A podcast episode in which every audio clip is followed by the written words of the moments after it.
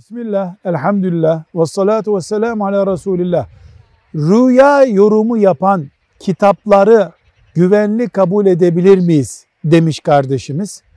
Rüya yorumunu anlatan kitaplar fıkıh gibi, hadis gibi, tefsir gibi bir ilim geleneğinden gelerek öğretilmiyor. Bunlar herkesin kendi kanaatine, Allah Teala'nın ona ilhamına göre tespit ettiği şeylerdir. Fıkıhtaki gibi helal, haram, farz, vacip, mekruh denebilecek tam kaynaklı bir bilgi değildir.